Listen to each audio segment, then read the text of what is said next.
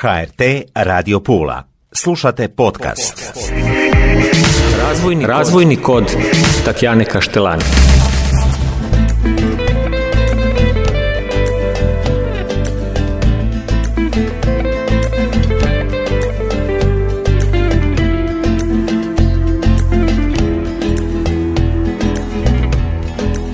Mi došle, poštovane slušateljice i slušatelji. Evo nas u još jednoj emisiji. Govorimo o razvoju, govorimo o našem mentalnom zdravlju i o biznisu, o svemu tome. Meni je jako drago. S nama su Vanja Pervulović i Tihana Fontana. Dobro mi došle, drage gošće. Hvala na pozivu. Inače, Vanja Prvulović, predsjednica Društva psihologa Istre i Tihana Fontana, također psihologinja, a zajedno žensko poduzetništvo, odnosno u društvu koje vodite već dosta dugo, čini mi se. Od 2014. točno u sinapsi. Dosta. Da. Čestitam vam. Hvala. Stalno educirate, educirate naše građane, naše slušatelje, već smo dosta puta i pričale, ali kada je psihologija u pitanju, pogotovo kada je naše mentalno zdravlje i biznis povezan nikada kraja, nema tu kraja, zar ne, Tihana? Da, tako je. Zapravo ono što nekako mi u sinapsi stvarno pokušavamo kao neki naš moto, da tako kažem, provlačiti je da jedino što stvarno je stalno potrebno, bez obzira jesmo li zaposleni ili nismo, jesmo li poduzetnici ili nismo, je taj poslovni razvoj, odnosno osobni razvoj bez kojeg nema poslovnog razvoja na kraju krajeva. Mhm. Moramo paziti kako se razvijamo, da ne bismo pretjerali u stvari u poslu. Posao zna biti e, veliki teret, bez obzira koliko ga voljeli. Pa točno, zato je jedna od tema recimo osobnog razvoja je i upravljanje sobom ili sa balansom privatnog i poslovnog jer e, u čemu god pretjeramo zapravo za nas nije dobro. Mi težimo homeostazi pa je jako važno e, kreirati taj balans i znati prepoznati svoje granice, tako da da, pretjerivanje nije zdravo. Mm, zlatna sredina. Zlatna sredina. Što ste sve u zadnje vrijeme isplanirali, ponudili, da malo podijelite s nama svoje znanje zbog toga što je naš osnovni cilj educirati, informirati naše slušatelje, naučiti ih kako bi im bilo lakše. A kada je psihologija u pitanju, kao što smo rekli, tome nema kraja i jako je važno. Da, mi u obrtu zapravo bavimo se općenito savjetovanjem i edukacijom, što za fizičke osobe, ali jedan veliki dio i za uh, poslovne klijente. Ono što smo započeli prošle godine, dakle 2022. je naša poslovna akademija, e, tako da nastavljamo evo i sa drugom generacijom u 2023. E, počeli smo uživo, nastavljamo uživo, iako je bilo nekako razgovora i ideje hoćemo li online, nećemo online, ali taj kontakt uživo i ta dinamika koja se stvori između sudionika, odnosno sudionica je e, nezamjenjiva u onom online obliku i ono što dobiju zapravo kroz taj kontakt i kroz vježbe i praktično iskustvo koje možemo um, odraditi uživo, tako da u našem uredu u Vodnjanu nastavljamo i ove godine, dakle razvijati osobne i poslovne potencijale e, voditelja timova, odjela, dakle uglavnom osoba koje su zaposlene u manjim, srednjim, velikim firmama nije uopće važno, važno je zapravo da žele razvijati te svoje potencijale u vođenju drugih ljudi, ali i u vođenju sebe, dakle kroz razne teme od motivacije, od što je rekla i e, Vanja, upravljanja sobom, upravljanja stresom, emocijama, e, neke, neki mindset lidera prolazimo također, ali i onaj neki dio koji je za lidere vrlo važan, to je davanje povratne informacije, upravljanje konfliktima, upravljanje timom i tako dalje. Koje su naj, najčešće teme, odnosno najčešća pitanja koja vama psihologinjama upućuju građani? Na što se najviše, u stvari, za što se najviše javljaju? Što ih najviše interesira? Da li osobni razvoj ili to e, profesionalni ili je vođenje timova? Što je ovako sad najviše in? Ako se tako mogu izraziti. E, pa građani često dolaze zapravo sa osobnim temama, znači kada nađu se u situaciji gdje procijene da zapravo dosadašnji način funkcioniranja, resursi koji su imali na raspolaganju ili način kako su se suočavali sa problemom više nije efikasan. Pa onda krenu na recimo psihoterapiju. Međutim, ne samo na psihoterapiju, neki koji su proaktivniji i e, rade preventivno, onda upišu određeni program jer negdje osjete da bi možda im bilo potrebno s vremena na vrijeme čekirati se, da tako kažem, e, proći malo nešto, pozabaviti se time e, da ne bi upali u nešto kasnije zapravo teže. A ono što je još jedna od stvari koja je interesantna, evo, za što se možda u ovom periodu isto građani javljaju, je profesionalno usmjeravanje djece, znači koji studiju pisati um, s obzirom da eto tržišta rada je tako kako je i teško je donijeti neku odluku, procijeniti šta bi bilo dobro, gledati dugoročno.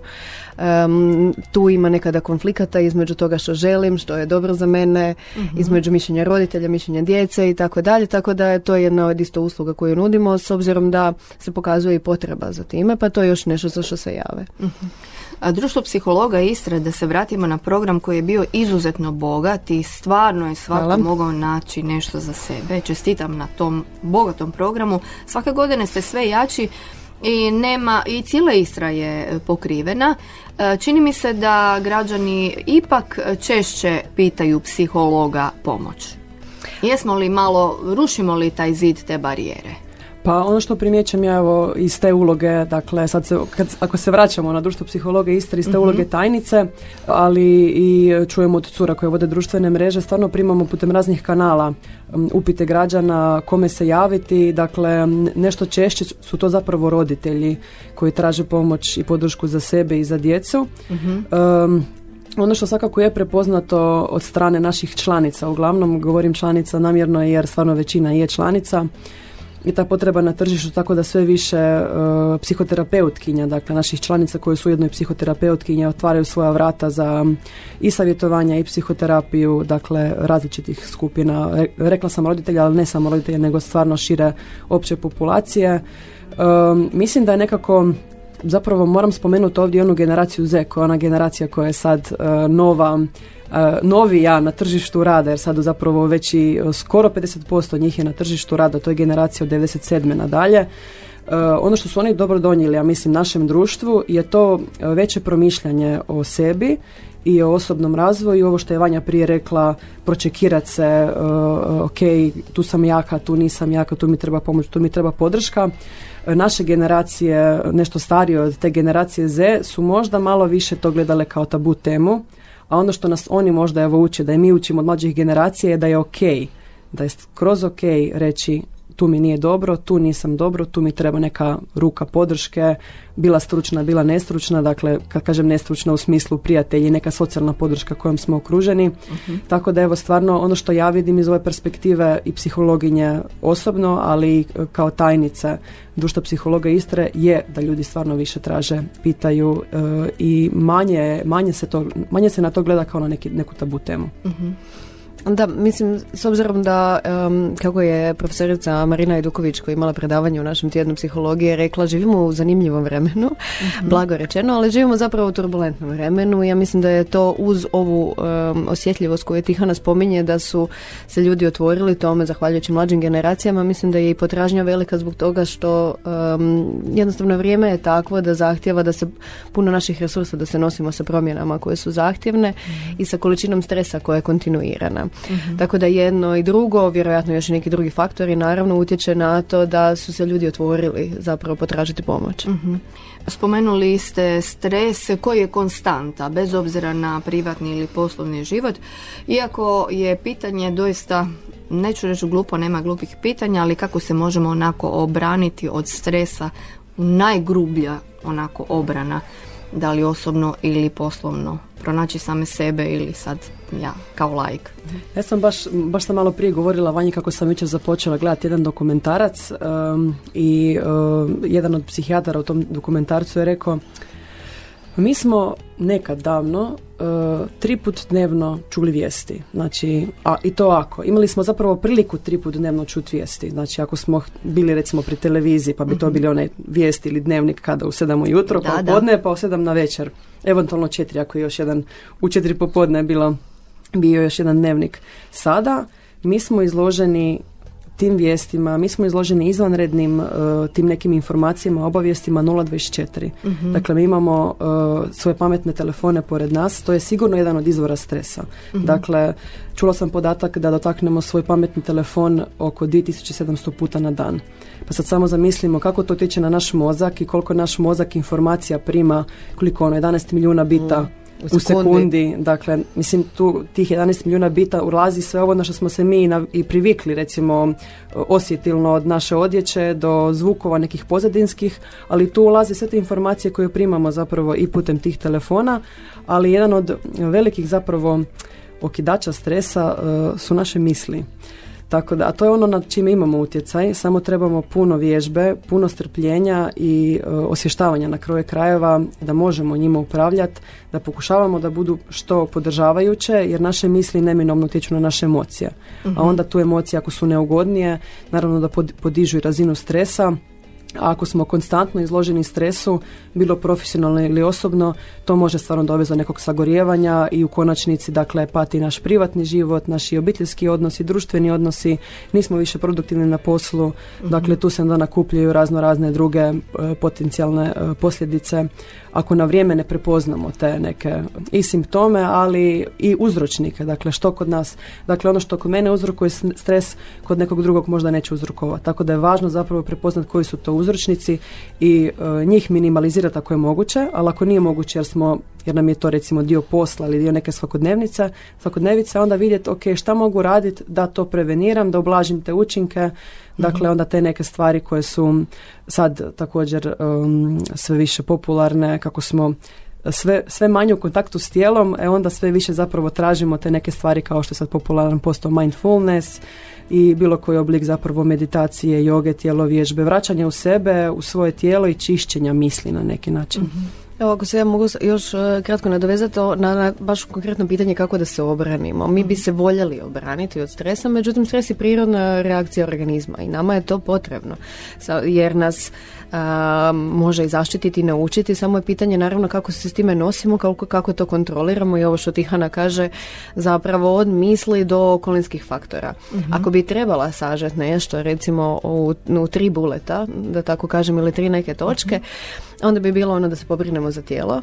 E, znači pod broj jedan nije za bez veze kako kažu zdravom tijelu zdrav duh, Stvarno je važno da je to od e, tjelesne aktivnosti, zdravog sna, e, od toga da slušamo signale tijela koji nam govore da možemo prepoznat kad mi je dosta nečega. Znači, ovaj, jel mi se doslovno, jel mi se naginje tijelo na naprijed ili se malo odmičem na nazad i ako ulovimo takve sitne signale puno si možemo olakšati. Znači, prvo da se brinemo o tijelu, što se često zanemaruje današnje vrijeme jer nemam vremena, tek ću kada i tako dalje. Mm. E, drugo bi bilo zapravo socijalni odnosi. Znači da se okružimo sa dobrom podrškom, da gajimo te odnose, da postavljamo granice u kontaktima sa drugim ljudima, da izražavamo svoje potrebe, znači da pazimo na komunikaciju i znači da te odnose zapravo hranimo i njegujemo jer tako zapravo onda i sebe. I treće, kontakt sam sa sobom. Znači ovaj, da li je to kroz neki mindfulness, da li je kroz edukaciju osobnog razvoja, čitanje knjiga, da li je to kroz boravak dnevnike, prirode, dnevnike, mhm. znači ono, neki kontakt sami sa sobom, kroz uh hobi, znači i tako dalje. To su tri točke. Mhm. I one zapravo da ako držimo pažnju na tome kontinuirano, uh, to nam može biti i takako zapravo snaga za stres koji je prirodan ovaj dio života. Da, jer kada govorimo o poslu, onda nas drži adrenalin. Kada taj adrenalin prestane, automatski se nalazimo, citiram našu Sanju Subotić, uh u određenom vakumu, ne znamo što ćemo. I mozak je ono, blokada, onda slijede napadi panike ili šta ti ja znam. Dakle, treba to prevenirati. Nije to lako.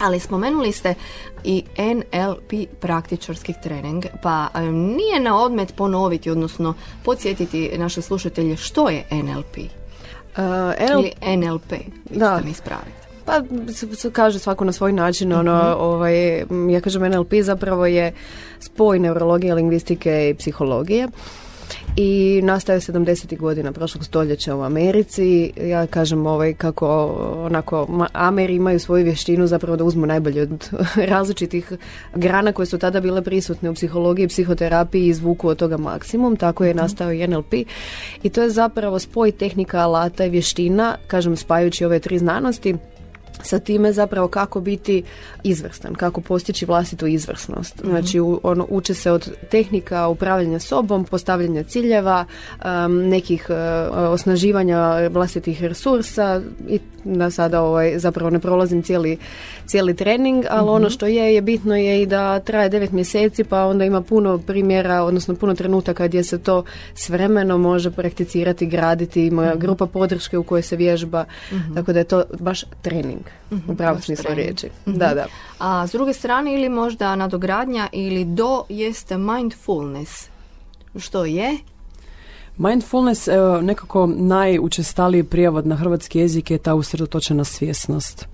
Dakle, e, da prakticiramo e, kroz par minuta dnevno, zapravo kroz neke najjednostavnije stvari u danu koje možemo, koje svaki dan radimo, kojima smo svaki dan izloženi, kako biti sada u ovom trenutku e, bez osuđivanja, bez interpretacije ovo je ovako, ovo je onako s nekim plus ili minus predznakom neke situacije, jednostavno ok, to je tako, prihvaćam, idem dalje. To može biti zapravo Možemo ga vježbati kroz neke jednostavne stvari, ono što sam rekla stvarno kroz bilo kakvu aktivnost u danu, da li je to jedenje, evo sad e, kad se sjetim e, e, ako je vrijeme marend, da li jedemo za kompjuterom, odnosno za laptopom, jedemo li za mobitelom ili jedemo gledajući tu hranu sa svim osjetilima uključenim, dakle od vida, njuha, okusa, teksture i svega ostaloga. Mhm. To je recimo jedan trenutak kad možemo prakticirati vježbat kako biti sada ovdje prisutan sa svojim osjetilima u ovom trenutku. Ali isto mhm. tako evo sve neke druge situacije u danu uh, mislim da je mindfulness jako koristan u smislu poboljšavanja koncentracije, fokusa, dakle u drugim situacijama, osobnim i poslovnim. E, mnogo istraživanja na tu temu govore o pozitivnim učincima mindfulnessa, evo pogotovo za neke možda osobe koje su kojima je taj poslovni svijet stvarno uh, važan i koji su na nekim možda višim funkcijama u smislu menadžera, direktora, lidera generalno, mhm. da su puno fokusirani, više usredotočeni u svojim svakodnevnim aktivnostima, mhm. jer su nekako ispraksirali se kako ne biti ono, evo možemo možda metaforu uzeti uh, opet sa laptopa kad imamo nekoliko, odnosno puno onih tabova gore otvorenih, da. a ovo je samo jedan tab otvoren, sad sam tu, ovdje, radim na tome, i uh, jednostavno uh, dati 100% sebe u tom trenutku jer ono što um, pravi psiholozi znaju je da multitasking ne postoji. Tako da evo taj ne jedan postoji, Znači ne možemo raditi dvije stvari odjednom. Mi samo se volimo tješiti da, da, možemo. Da. Kažu, kažemo onda žene mi možemo. Sad se šalim naravno. Ali to nije onda 100% uglavnom, nego smo onda 75% tu, 25% tu, onda se događaju greške. I to recimo evo, možemo i za, u automobilima uh, isto uh, povući uh, neku paralelu. Ne daj Bože ako vozimo i pišemo poruku, dakle koliko smo koncentrirani zapravo na vožnju i na sve one okolinske faktore, koliko smo izoštrili na sve što, sve mhm. sudionike u prometu i neke zvukove potencijalne i slično što je oko nas, tako da ne možemo baš biti. Moramo biti 100% u nečemu. Da, i ne smijemo. Ne daj Bože. Zabranjeno. Dakle, ne, zabranjeno je pisati poruke dok vozimo. To kao prvo. A kao drugo, da, naravno, znači naš mozak je ipak najbolje dati. Ili što se kaže onako po naši korak po korak. Ili jedno po jedno, jel tako? Da, o prioritetima naravno. Upravo to, mislim, ima, ovo što je Tihana spominjala, mindfulness nam i omogućuje to da zapravo što više prakticiramo, naučimo onda tako i pristupati aktivnostima svakodnevnim u radu, pa kao i mhm. životu. Mhm. Jer je vještina živjeti sada i ovdje, pogotovo ovom što smo ranije rekli, zanimljivom vremenu u kojemu živimo, da. gdje se puno od nas očekuje, gdje si sami kreiramo zapravo visoke standarde, gdje je ubrzani tempo, gdje smo u glavi sedam koraka unaprijed, što nas još čeka. Radimo sada nešto, znamo ostatak dana zapravo. I paralelno mislimo sa nekim dijelom sebe šta nas još čeka kada dođemo u kući i vježbati to, samo raditi ovo što sam sada, ako jedem recimo ono čokoladu, da zapravo gledam tu čokoladu, vidim koliko mi se topi u prstima, da čujem zvuk kojeg napravi, da vidim kakvu boju ima, i da zapravo odvojimo taj trenutak da budemo prisutni u potpunosti. I tako onda učimo zapravo pristupati korak po korak i ostalim svim aktivnostima i samim time imamo više energije za sve ostale aktivnosti koje nas čekaju u danu. Da, to bi bilo kao svojevrsni restart ili refresh. Ali mislim, jako dobar primjer toga, jako veliki učitelji, ako želimo da nam budu učitelji, su nam djeca. Mhm. Dakle, ne moraju biti nužno naša djeca, ali ako imate neke nečake, nečakinje, provest uh, koji, koju minutu ili koji sat u danu s njima i vidjeti kako su oni zapravo u mindfulnessu 0.24. Mislim, možem naravno pasti tu i tamo neki, neki plan i neke ideja uh, šta ćemo raditi poslije i gdje ćemo ići sutra, mhm. ali uglavnom oni su stvarno prisutni u ovom trenutku i evo od njih možemo učiti kako je to ne razmišljati o nekim e, brigama koje nas čekaju sutra jer mhm. ovako onako će doći na red i to, nego biti sada tu, e, izložiti se iskustvima i odnosima na kraju krajeva koje imamo pored sebe i nekako ulagati energiju u, u taj dio. uh Hoće li njihov budući život biti stresni? Što vi procjenjujete? Ili će možda biti totalno u redu zbog toga što će ipak osvijestiti i raditi na sebi još više nego što mi danas. Mi, rekli smo, rušimo barijere i na dobrom smo putu. Kako će oni sami sa sobom i s ogruženjem? Tko da. zna? Što vi mislite? Zapravo ja sam isto nedavno baš vidjela jedan dobar um, mislim naravno ne može se u ničemu generalizirati, ali mhm. zapravo sad ove novije generacije roditelja su jedna od prvih generacija koje stvarno ulažu u ovo što smo zapravo i zbog čega smo danas i ovdje to je rad na sebi. Naše generacije su, e, naše generacije naših, naših roditelja naravno da smo im zahvalni na, na svoj mudrosti, iskustvu i svom vremenu koji su nam dali, ali nisu, nije to toliko bilo e, u to doba, da tako, tako kažem, popularno raditi na sebi. To, mislim, rad na sebi vjerojatno je bilo šta je to uopće. uh Današnje generacije roditelja stvarno promišljaju o tome kako su oni bili odgajani i šta žele promijeniti. Dakle, to je ona možda neki dio samosvijesti koji je važan za lidere, a i roditelji su na neki način lideri uh svoje djeci, tako da taj dio šta želim promijeniti, u čemu mogu biti bolji, u čemu mogu biti bolja, je danas kod današnjih roditelja nešto što je e, izraženo. Tako da se nadam s tim povezano da će nova generacija djece također biti nešto samosvjesnija, a i ono što sam prije spomenula generacija Z koja već je na tržištu rada ima te neke postavljene standarde, dosta visoke kriterije i dosta se čuvaju. Dakle, u smislu balansa osobnog i poslovnog života,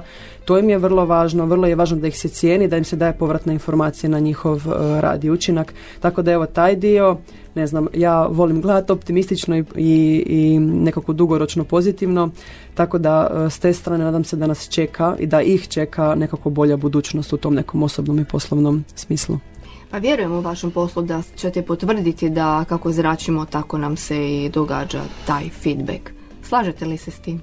Um, pa da, to je zanimljiva ovaj, često uzrečica kako zračiš tako privlačiš. Ono mhm. što je je zapravo ka, da naše misle što ti Hana ranije spominjala sigurno utječu na naše emocije pa onda i u konačnici na naše ponašanje. uh Postoji poznati fenomen u psihologiji koji je ono samo ispunjavajuće proročanstvo pa kad ljudi kažu znao sam ili očekivao sam ili mislimo i tako dalje zapravo smo si sami su kreirali svojim ponašanjem zapravo reakciju koja nam dolazi. Mhm. Tako da evo to bi moglo ići u smjeru kako što zračiš tako privlačiš, odnosno da si kreiramo zapravo sa mislima ovaj put u kojem god smjeru želimo ići. Ja bih se još vratila samo na ono kratko pitanje za djecu ovaj, e, i budućnost ako je.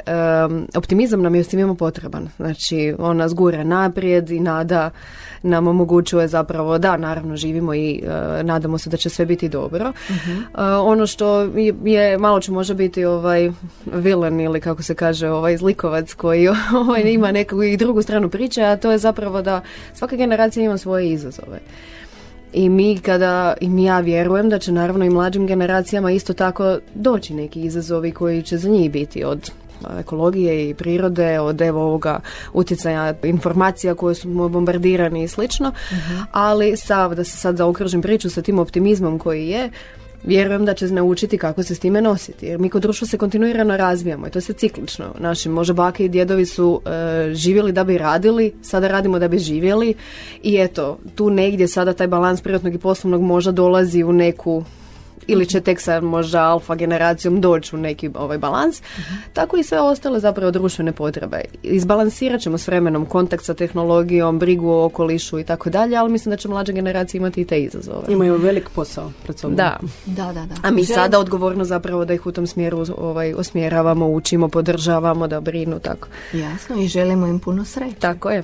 A Vanja, prošli put pričali smo i o tome, a dokaz je da radimo na sebi i na firmama, odnosno sustavima u kojima radimo, jest upravo to da sve više poslodavaca traži osobu koja je stručna i koja će ući u sustav, dakle u firmu, među radnike i snimiti situaciju i onda usmjeriti konkretno naravno vezano je za ljudske odnose, odnosno za ljudske resurse. Da malo refreširamo i to pitanje. Da, tako je. Mislim jer svi smo dio nekog sustava I to je važno zapravo da imamo na pameti da uh, naš utjecaj uh, se odražava i na druge. I to eto i u organizacijama se isto kako vidi zapravo. Jedni djelujemo na druge i organizacija djeluje na nas. Tamo provodimo jako puno svoga budnog stanja, tako da naravno bitno je kako se osjećamo, koliko smo kvalitetno, koliko smo učinkoviti i naravno da onda samim time i organizacija bude profitabilnija, da onda ona bude dobra za društvo i tako smo jednu lijepu priču zaokružili. I evo, um, organizacije jesu sve svjesnije zapravo koliko je potreban uh, psiholog, terapeut, terapeut za organizacije, što je eto ovaj U Hrvatskoj rijetkost. rijetkost, Da. ali ima nas ovaj sedam. Nas. Da, da, da. Da, Vanja tako je da- jedna od njih. Da, tako da evo ima nas sedam, to se bori, ovaj, to je no- nova potreba trenutno i vidi se sve više, da. I onda samim time naravno da um, je win-win situacija. Dobro je za organizaciju, dobro je za društvo u konačnici zbog toga što onda će biti učinkovitiji sa čim god da se organizacija bavi, a i za svakog pojedinca zaposlenika organizacije. To može biti od dijagnostike, šta našem timu zapravo sada fali, zašto škripimo, kako komuniciramo, do primjerice procesa zapošljavanja. Vrlo često um, čujem nekada onako da kažu, ali dobro, već mi to znamo ili imamo iskustvo ili Uhodani slično, smo. uhodani smo i tako dalje.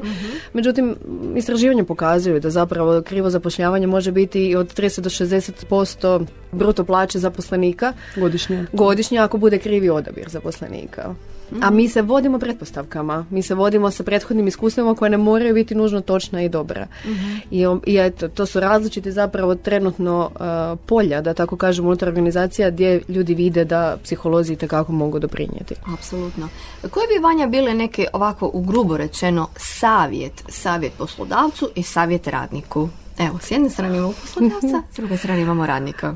Joj, to je tako ovaj, zahtjevno pitanje. Uh, staviti u jedan savjet, jednu rečenicu. Da. Ali ajmo, Da. mislim, možemo početi od, od nas dvije kad razmišljamo isto iz te neke perspektive. Ono što nekako stvarno pokušavamo iz obje situacije, iz obje uloge, ono što je važno je ta transparentnost u odnosu, dakle, u odnosu i u komunikaciji, jasnoća, dakle, jasnoća očekivanja, ciljeva, da bude što manje tih pretpostavki koje Vanja spominje, a što više razumijevanja i potvrda u, znači, počeš od komunikacije, a onda završi sa nekim odnosom, jer kasnije će onda biti ja nisam to tako shvatila, nisam to tako shvatio, tako da tu puno nekih šumova onda u, u međuvremenu nastane, a, a to je neki, komunikacija je alat koji imamo svako od nas i besplatan. Ja često ga uzimamo zdravo za gotovo i često ga ono zanemarimo ili zbog brzine možda tog života u kojem živimo kao ma sad, to je, to, mislim da je to tako.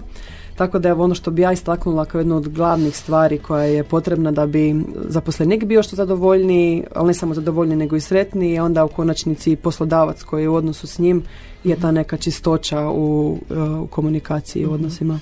Da, hvala e, na, na tome, to, je, to se slažemo u potpunosti, ali evo ako bi ja mogla onako nekako sažeti u koji savjet, iako ne bi e, različite davala zaposlenicima i liderima, mislim da, da je ovaj, oboje mogu čuti ovo što ću sada reći, ali recimo liderima bi možda bilo, odnosno vlasnicima organizacija, voditeljima timama ili slično, da bude autentični, da si dozvole pokazati recimo ranjivost, da si dozvole um, da su i oni ljudi koji proživljavaju sve i svašta. Jer to je nekada onda zapravo nam omogućuje da se kroz to više povežemo, da budemo transparentni u komunikaciji, da se onda i zaposlenici sami otvore prema njima. Uh, od sebe treba krenuti, znači tako da autentično liderstvo je nešto što se um, je liderstvo novog doba. A zaposlenicima uh, da preuzmu odgovornost u većoj mjeri odgovornost za to da a, kažu, pitaju, komentiraju, potaknu, znači, a ne da nekako zapravo da budu proaktivni i samim time i odgovorni za sebe, za svoj posao, za komunikaciju i sve ostalo što je. Za svoje izbore i Za postupke svoje na kraju izbore, krajeva. da, tako je. E, Dakle, komunikacija, a komunikacija može biti i tišina, ali u ovom Da, slučaju ne govorimo o tome. Šalim se malo. Dakle, važno je pričati. Ne držati u sebi jer ne možemo znati što onaj drugi misli. Točno, zapravo ne možemo ne komunicirati. Dakle, i ovo što ste sami rekli, i šutnja je način komunikacije. Ne znam, evo sad se možemo možda malo našaliti. Nedavno je bilo je Valentinovo, ali ono najgore je kad je odgovor ništa. Ili kad je šutnja. Tako da to nam puno može reći. Zapravo mi opet puno tu prepostavku izlačimo šta je iza te šutnje ili šta je iza tog ništa odgovora. Ali Zapravo svako od nas ima svoje iskustvo, e, subjektivno iskustvo u životu, dakle imamo svoje neke, ne samo znanja i vještine, nego, tako kažem, pozadinu, od obiteljskih iskustva, poslovnih iskustva, Mhm. obrazovnih, svaki dan se probudimo s nečim novim, nekim novim izazovima, kao što je Vanja rekla, za novu generaciju, da, da zapravo svaka generacija ima svoje izazove, ali svaki dan imamo nove izazove, Mhm. E, tako da ne možemo znati, evo, mogu banalizirati kad dođemo u trgovinu, šta e, blagajnik ili blagajnica taj dan kojeg mi primijetimo da su možda namrgođeni, šta im se taj dan dogodilo. Dakle, mi ne možemo to znati, tako da to iskustvo je jedinstveno i subjektivno i ove prepostavke koje su u komunikaciji česte se e, sa puno pitanja, sa aktivnim slušanjem, sa doživljavanjem, pa možda i ovim praktičnim dijelom što smo rekli mindfulness, dakle više biti sada i ovdje se možda može tome doskočiti da pokažemo neku znati želju. Dakle, ja sam sad rekla blagajnik, blagajnica, ali to će najčešće zapravo biti neki naš bliski odnos e, koji potencijalno može dovesti do nekog većeg konflikta kojeg želimo izbjeći. Tako da ono što nam u komunikaciji treba je dakle početno ta znati želja. Dakle, da pokažemo brigu za drugu osobu, jer će nam se ta briga onda poslije vratiti. Postavljati pitanja, dakle, aktivno slušat, biti jednostavno. Bit ovdje, bivati. Da, tako se još evo na, na komunikaciju mogu nadovezati ono što je ljudima bude zanimljivo kada to tako prezentiramo na treninzima e, što je naravno evolucijski potkrepljeno, e, mi komuniciramo 55% zapravo neverbalno, jer prije nego što je došao jezik, e, prije nego što smo razumjeli Riječi. šta riječi, šta one znače. Mi smo naravno komunicirali tijelom, to, to je bio ono prvi i mi još uvijek zapravo tome pridajemo veliku pažnju i veću nego um, nego zapravo samom sadržaju. Ako neko kaže ne, ali recimo tijelima pokaže da ili obratno, mi ćemo više vjerovati tijelu. Drugo je zapravo 38% tonom glasa.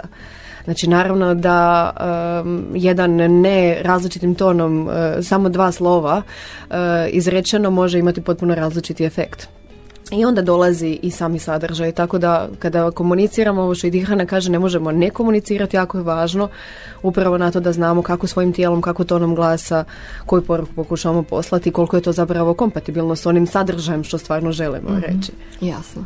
A ono što ste sad spomenule, jedna i druga jest jako važno, čini mi se, vi ćete reći, jest upravo to aktivno slušanje. Čini mi se nekako da sve manje slušamo. Je li to istina? Pa to je povezano s ovim što smo nekako već provukle kroz, um, kroz druge, druge razgovore, a to je taj dio brzine današnjeg svijeta, promjena, stresa, pokušaja za multitaskingom i tako dalje, e, da jednostavno ne, ne damo si dovoljno vremena niti za sebe, niti za aktivno slušanje sebe. Evo, možda da proširim priču na tu neku osjetilnu izoštrenost um, što je Vanja na početku govorila vezano u svoje tijelo. Dakle, da slušamo za početak svoje tijelo koje nam on poruku šalje, kada stanemo, čega nam treba više, čega nam treba manje, a onda kasnije zapravo slušati i druge osobe. Dakle, ne ono, često zapravo u razgovoru nam se zna dogoditi da doslovno samo čekamo kad će osoba završi da bi ja rekla ono što sam imala u glavi, propustim pola toga ili ono ne znam e, imamo e, dogovor za e, s prijateljicom na večer i ona dođe u sedam i po, ja dođem u sedam jer negdje je to neka informacija zapravo pobjegla. To aktivno slušanje je jako važno i za, za osobne, zapravo za ove privatne neke kontakte, ali posebno e, u tom poslovnom kontekstu. Ali tu opet, ovo što je Vanja rekla za zaposlenike, a tako i za, za lidere, ta odgovornost koju treba preuzeti i u, u komunikaciji. Dakle, da li govorim ili slušam, svejedno mi imam, imam odgovornost. Kao govornik imam odgovornost što jasnije, što više informacija, detalja, dakle sa što više razumijevanja prenijeti poruku, jer to je svrha komunikacije, prenošenje poruke. A kao slušateljica onda imam odgovornost ako nešto nisam razumjela, provjeriti, pitat. Dakle, tražiti za objašnjenje, ok, ovo mi nije jasno. Mi često ponekad opet ono se vraćamo, prepostavimo nešto i onda da možda u žurbi neko ili jednostavno kao ne stignemo sad provjeriti, pa uzmemo informaciju polovično ili s nerazumijevanjem i da kasnije može nastati neki problem uh, u komunikaciji ili nekim daljnjim odnosima. Evo, e, recimo za aktivno slušanje, ljudi često e, misle da aktivno slušaju, to je jedna od pretpostavki tako, kada puno šute ili e, kada kao pažljivo slušaju. Pažljivo i aktivno nije isto. Aktivno sama riječ kaže ima svoju aktivnost. Jedna od stvari koja je, je upravo u tom postavljanju pitanja.